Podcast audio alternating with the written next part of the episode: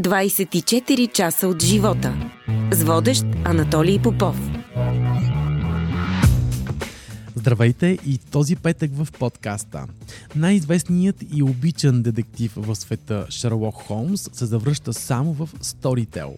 Аудиокнигата е озвучена от актьорът Калин Врачански, който е мой гост днес и ще ни разкаже повече за новите истории на детектива. There ain't no gold in this river that I've been washing my hands in forever. I know there is hope in these waters, but I can't bring myself to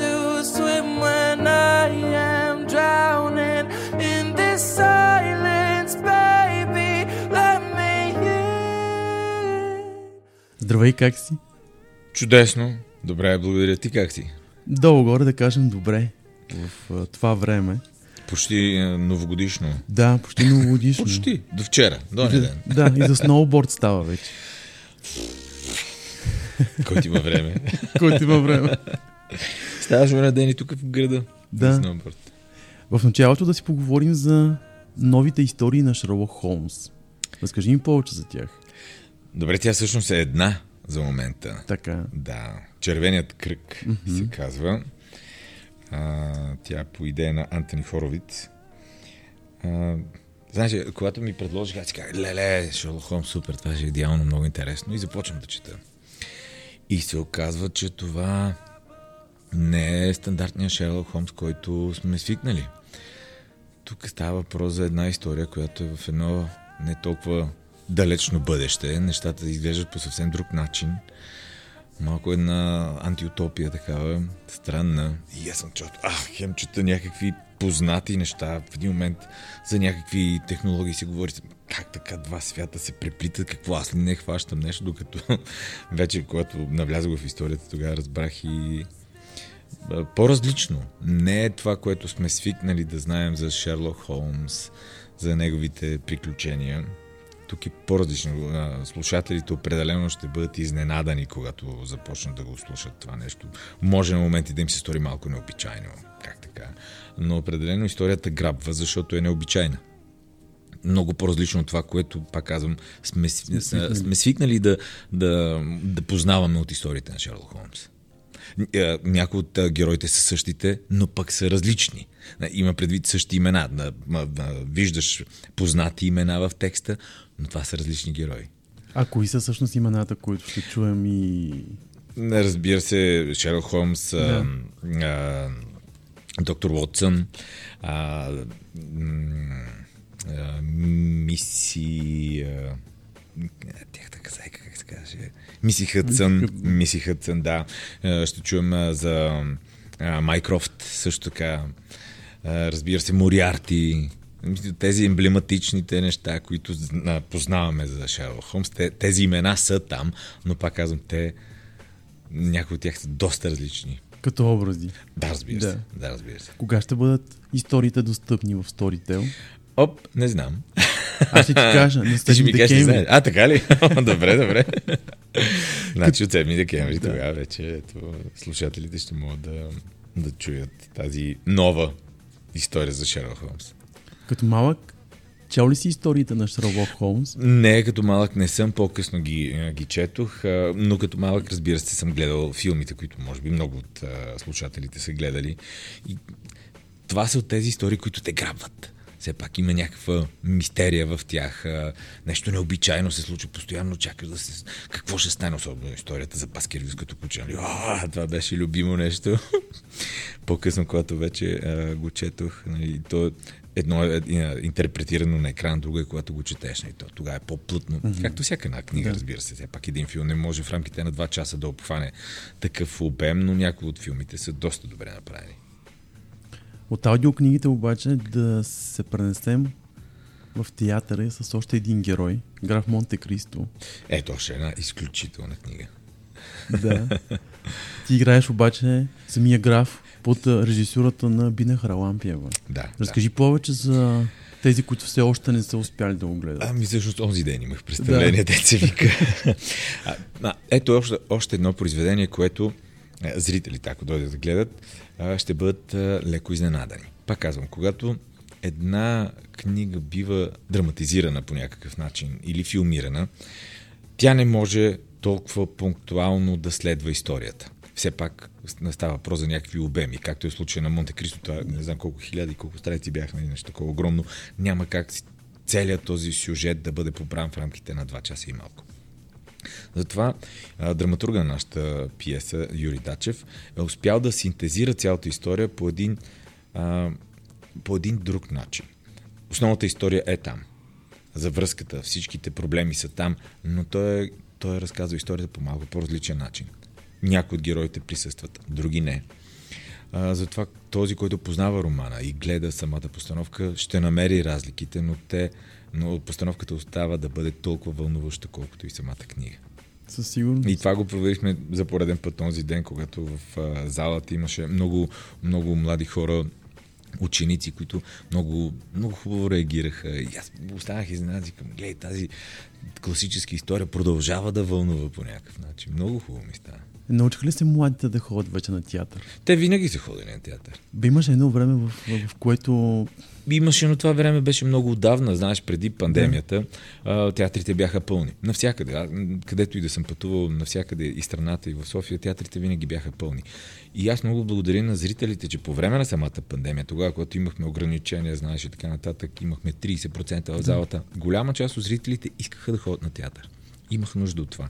И още повече съм благодарен, че когато всичко това приключи, толкова бързо отново а, се престрашиха и започнаха да посещават без проблеми театрите. В момента театрите отново са пълни. А, за някои представления трябва да търсиш билети месеци напред. Няма така е. Да, което, което е чудесно е, да, защото живота продължава. Да. Мисля, това, което ужасно нещо остана зад гърба, няма да го забравим, разбира се, то ще ни за себе си, но почнахме да живеем с него.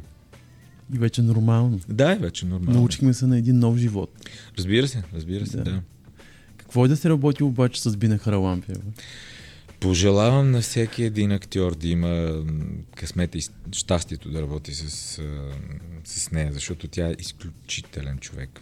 Тя е просто за мен тя е много специален човек, много и обичам, не само като режисьор, а и наистина като човек, защото на мен лично ми е дала много, най-вече в израстването ми като актьор. И, дори докато работим се, винаги успява да намери така някои неща да ми каже и за живота, за което още много и още повече и благодаря. Много обичам, изключително е толкова, толкова внимателно, толкова толкова е добре подготвена, когато, става, когато а, работи по някой материал.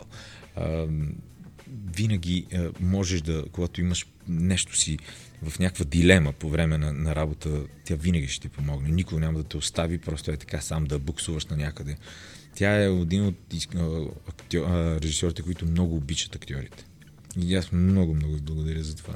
Което е и много, много благодаря на живота. Работа. Да, разбира се, да. аз много благодаря на живота, че имах късмета да се срещна с нея. Защото наистина след всяка една постановка с нея аз израствам в работата си. Всеки път успява да намери материал, който да ми предложи и той да е любопитен за мен. Той да ме провокира. Кои са другите роли, в които можем да те гледаме? Преди няколко дни започнах, започнах репетиции на, на една пиеса с съвсем Блатечки, който ще бъде режисьор. Нещо се обърка. А, очаква се премиерата да бъде началото на февруари. Ако вашите слушатели са гледали една друга пиеса, която правихме с него преди няколко години, а, а, Смях в залата, това е пиеса от такъв тип. Как, ако не знам дали си гледал, да. именно в Смях залата имаше много бъркващи неща. Една трупа, която тази пиеса е подобно, само че а, още едно стъпало над това. А, това е една много успешна пиеса, която се играе в Англия и в Америка. И аз преди години бях гледал и в момента, когато я видях, той си казах, искам това да го правим. И ето, че години по-късно се намери екип, с който го направим. И то ще бъде постановка на Хасковския театър. Но разбира се, няма да играем само там. Ще пътуваме на много места. В София ще играем. Смятам, че бъде много забавно. Не само за нас, и за зрителите. Как от банковото дело се насочи към театъра? Много лесно. Е така, штрак. Е, как така много лесно? а, все пак знаеш, в гимназията човек трябва да избере нещо, което да учи. В моят случай беше това. Не мога да кажа, че съм имал интерес към а, тази част. А, просто така се случи. Това, това беше специалността, която трябваше да уча там, но през цялото време аз играех така наречен детски театър. И често казвам, не знаех, че, не знаех, че съществува училище, университет, в който да продължиш професионално се занимаваш с това. Когато разбрах си, казах, да, разбира се, какво банково дело. Все пак едното е много по-интересно. Аз за пореден път ще кажа, че нашата професия е една от най-интересните. Всеки път е различна.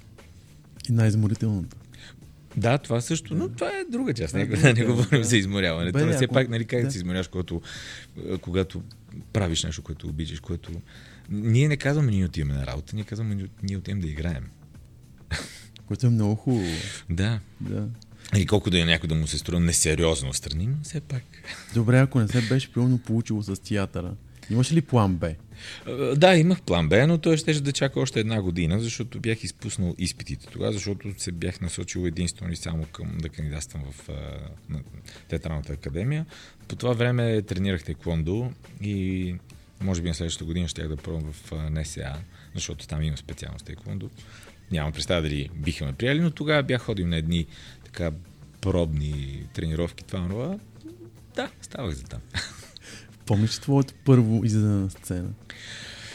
Не в подробности, но си спомням, че беше някъде в началните класове. Там първи, втори нещо такова. Имаше по това време покрай празниците, 24 май, 1 юни и така нататък. се правиха такива детски сценки, рецитираха се стихотворения и едно от нещата така, на сцена да стъпя пред а, зрители да. беше играех Пенчо в стихотворението там Пенчо беше ти Пен. И аз ритах една топка там по сцената. Та, това, това ми е първия спомен. Естествено имам някакви а, такива откъслечни спомени в детската градина да сме прави неща, но предполагам, че всяко едно дете е минало през това нещо. Така. Е. Но първото представление, представление в което участвах, беше Червената шапчица. Бях в пети клас, мисля, че естествено ролята на вълка. И от тогава, ние, тогава в този детски театър ние репетирахме, репетирахме почти цяла една учебна година и накрая на годината се правеше представлението пред зрители и така нататък. И след това представление започнаха и друго, и друго, и друго, и така почти всяка една година, докато не стана време да завършване и хоп, айде, имах късмета да ме приемат в академията. Какво според теб е най-важното в театъра? А, да вярваш в това, което правиш да усещаш това, което правиш, да минава през теб. Значи това го усетих за първи път и успях по някакъв начин да си го обясня, да си го обобща. Беше по време на Парижката света Богородица, когато правихме с, в Театър София режисьор Лилия Баджиева. И тогава, понеже много от сцените ми бях сам в тях бяха по-скоро като монолози, така, така. Имаше естествено сцени с партньори, но повечето от моите сцени бяха така самостоятелни. И когато нямаш партньор е много по-трудно. Тогава ти си сам на сцената, трябва да овладеш цялата сцена, трябва да направиш така, че публиката да впери вниманието си в тебе, да не те изпуска от поглед. И тогава усетих, че нещата наистина, когато ги правиш, трябва да станат лични за теб наистина се едно да минават през сърцето, колкото и да нали, така, образно да звучи, но наистина трябва да по някакъв начин да те докоснат. Тогава става истинско. И когато една история е истинска, тя вълнува.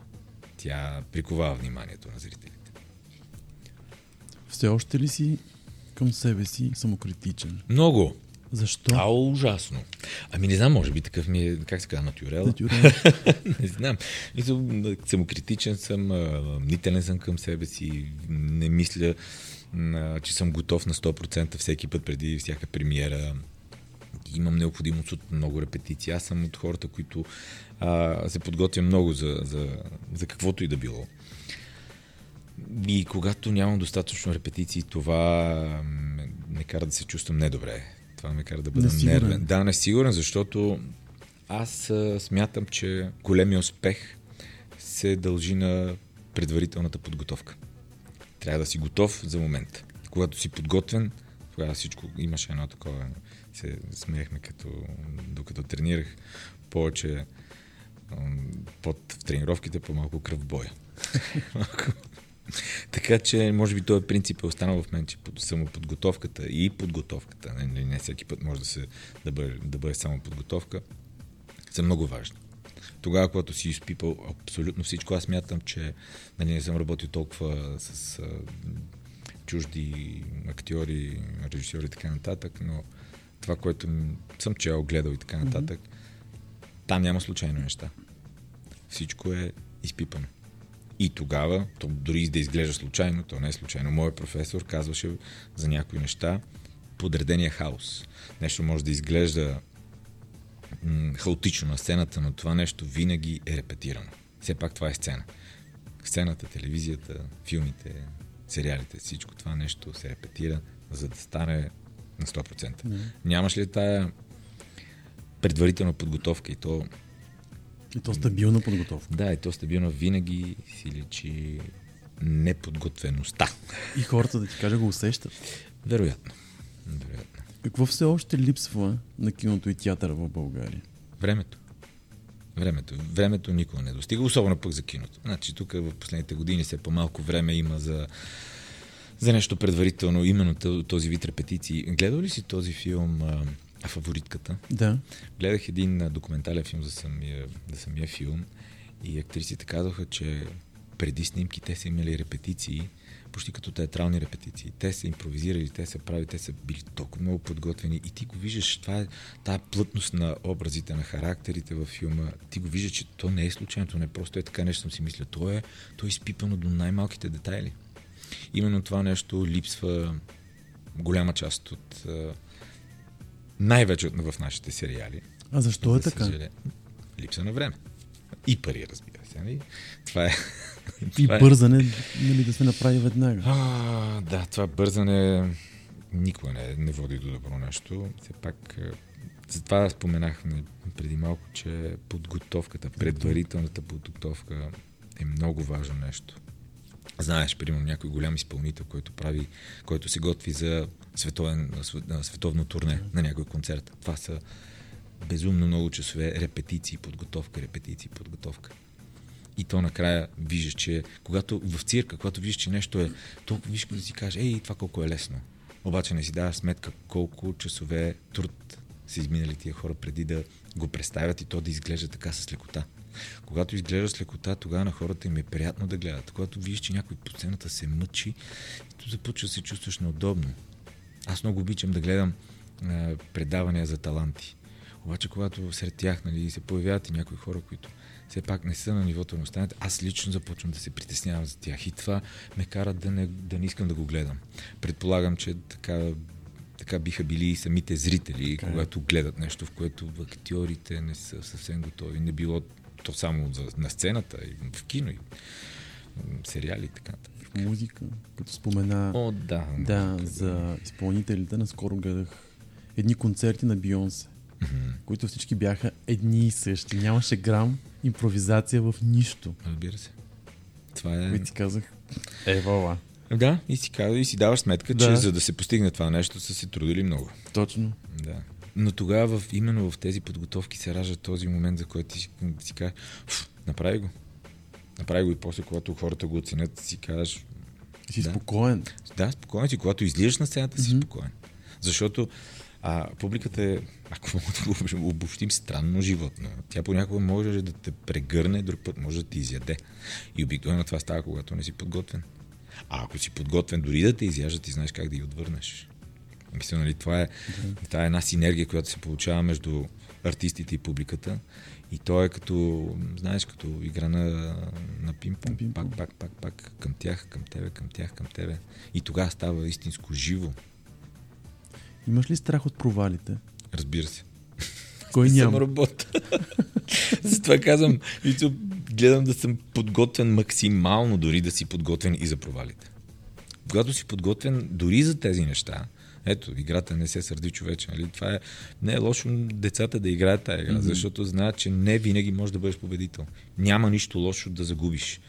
Това ще, ти, ще те подготви за следващия път. Да знаеш как да действаш, че да не, да не се стига до там. Има едно И- клише за провала, че ни прави по-силен. Така ли е според теб? Не знам дали ни прави по-силни, по-скоро, може би, ако не го забравяме, ни прави по- по-подготвени Да. за следващото нещо. Кои мечти не успя да сбъднеш? Е, чакай. Има време пред мен, ако не съм успял. Ще ги сбъдна за напред. Аз не съм се отказал нито от живота, нито от, от работа и каквото и да било. Така че има някои, които не съм ги осъществил за момента, но живота продължава. Надявам се да успея. А имало ли е момент, в който си искал да се откажеш? О, разбира се, виж, в а, пътя на човек има много трудности. И много пъти съм си говорил с мои колеги, че това е една професия на характери. И понякога характера трябва да е да отстоява пред трудностите. Имало е, разбира се, имало е моменти, в които ти кажеш това защо сега. Но стискаш зъби. Има някаква цел, която преследваш понякога я достигаш, понякога не, разбира се. Но разбира се, в нашата професия, смятам, че и навсякъде, но все пак ще говоря от, от моята камбанария, много е важен късмет. Така е, защото има някои хора, които са много добри, просто не са попаднали на определения ден в определения час. Като си говорихме, колко е важно човек да загърби егото си? Зависи за какво. Може би в живота. Да, знаеш, преди, преди години Румен Рачев, е един, също един мой преподавател, казва, деца, той така се обръща към нас, деца, на живота трябва да се гледа с лека ирония. Не чак толкова сериозно. сериозно. И това на мен много ми хареса. И затова в живота, нали, егото на моменти може да го пренебрегнеш. Обаче, виж, в работата, в работата е важно, за да отстояваш позициите си като артист. Защото ти ако изглеждаш с мачкано его на сцената или пред камерата, а, кой ще иска да гледа такъв смачкан човек? Личи си. Личи си, да. Дори да играеш такъв образ, ти пак трябва да носиш самочувствието, с което да го изнесеш този образ. Това е. Е, разбира се, има някои, които имат прекалено много. Ма нищо, това е, това е техния избор. Няма лошо. Е, сега какво да има лошо? Ако можеш да върнеш времето назад, какво би променил? Много неща, но и не чак толкова много. Много неща, примерно някои избори в работата, много избори в живота. Но смятам, че тогава съм е, реагирал по правилния начин за мен тогава. От сегашна гледна точка, нали, си дава сметка, че може би не е било трябва да бъде така, но в онова време така съм мислил, така съм, така съм реагирал, така съм поступил. Ако до тук твоят живот беше филм, кой жар ще да бъде? Строи комедия, разбира се. Как. Значи преди години озвучавах един, един аним, анимационен филм. Штъркели се казваше. И главният герой, разбира се, беше един штъркел. И аз го гледам това нещо. И казвам, леле, много искам да играя такова нещо. Ама такъв във филм да го играя, защото този, този герой беше толкова забавен, толкова нелеп на моменти, толкова драматичен, толкова сериозен. Цялата палитра на живота беше събрана в този образ. И той е такъв кев за гледане и толкова ми беше приятно да го правя. Това си казах, ми е такова искам да снимам. Толкова ще се забавлявам с това нещо. Преминава от всякъде, като една вълна нагоре, надолу, нагоре, надолу, бурно, бавно, спокойно, жестоко. Това ли се играе? Обичам такива неща. Обичам да са... Нали, това са предизвикателства, чисто, но те са голямо разнообразие. Интересно е да правиш разни, разнообразни неща, защото те те обогатяват, провокират те. Ако нямаш провокация в това, което правиш, малко тъпчеш на едно място. Не малко, а доста. Добре, ти го каза, аз как? Според... Да, да. Разкажи ми за твоето детство. Знам, че си роден в един мой много любим град, Червен бряг. Да, аз там само съм роден. Аз Но също. Съм. Да, така. Там само съм роден. Точно аз така. Да. А, но вече родилния дом го няма. Не знам дали Няма знаеш. го, не. Като гледам, ние сме на ни години, така че може би ти си роден в същия родилен дом. Няма го. Там близо до, а, До гарата. До гарата, Да. да, до ЖП линията. Като бях дете, нали, той тогава беше съборен вече. А, и майка ми каза да знаете, че там сте раждани, защото и брат ми и сестра ми, те са раждани там. Викам, в тази съборети, нали сме раждани? Едно време не беше така. така както и да е. Вече го няма. Но да, там съм роден, но съм израснал в Роман. Което е не Да, много е далеч да. от а, Червен бряг, да. И имах едно прекрасно детство. Малко като в книгите на Стивен Кинг. Дето децата изследват някакви неща, защото а, Роман се намира между две реки. А, искър, малък и голям, ние така му казваме там, защото малки искър извира не чак толкова далеч, другото си основната река Искър. А, имаше едни хълмове такива, които сме изследвали по реките постоянно. Имахме си сезонни игри. Зимата, естествено, снежни топи, Зимата. крепости, това, онова. Есента на фуники играехме, лятото с мечове се биехме. Някакви такива. По реките постоянно дойдеше лято. Ние сутрин излизахме няма, там 9-10 часа и се прибирахме 5-6 часа. Навсякъде ходихме за риба. Такива неща, които Есте, имахме стадион, на който ходихме да ритаме, да правим такива неща. Аз бях само падащи отбор, разбира се. Но детството ми беше наистина изпъстрено с, с много забавни моменти, но разбира се, като всеки един малък град, имаше своите минуси, защото възможностите на големия, на големия град ги нямаше там. Чисто да се развиваш в някои посоки, които ти би искал. Но все пак годините за това, че да може да да ги постигна някой от тях, ако все още имам желание. Да. Кои уроци от твоите родители няма да забравиш никога? Хм. Това, което в моето семейство присъства именно да държим един, един на друг в семейството. И това за мен е много ценна черта.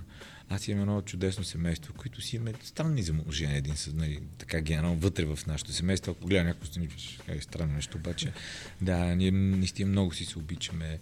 А, и, и на мен това нещо ми допада, тая връзка с брат ми, с сестра ми, с майка ми. Много ми, така, ми е пример в живота, че наистина семейството трябва да се, дори да не се чувате, виждате всеки mm-hmm. ден, но то ти е, това са ти корените. Ако ги нямаш, нали, ще съхнеш. Така е. да. И това може би е нещо, което искам да запазя и за бъдеще. И да научиш така твоите деца. Да, някой ден. Да. да. Пожелавам ти го. Благодаря ти. На финалът на нашия разговор ще те помоля да напишеш нещо в книгата на подкаст. Добре.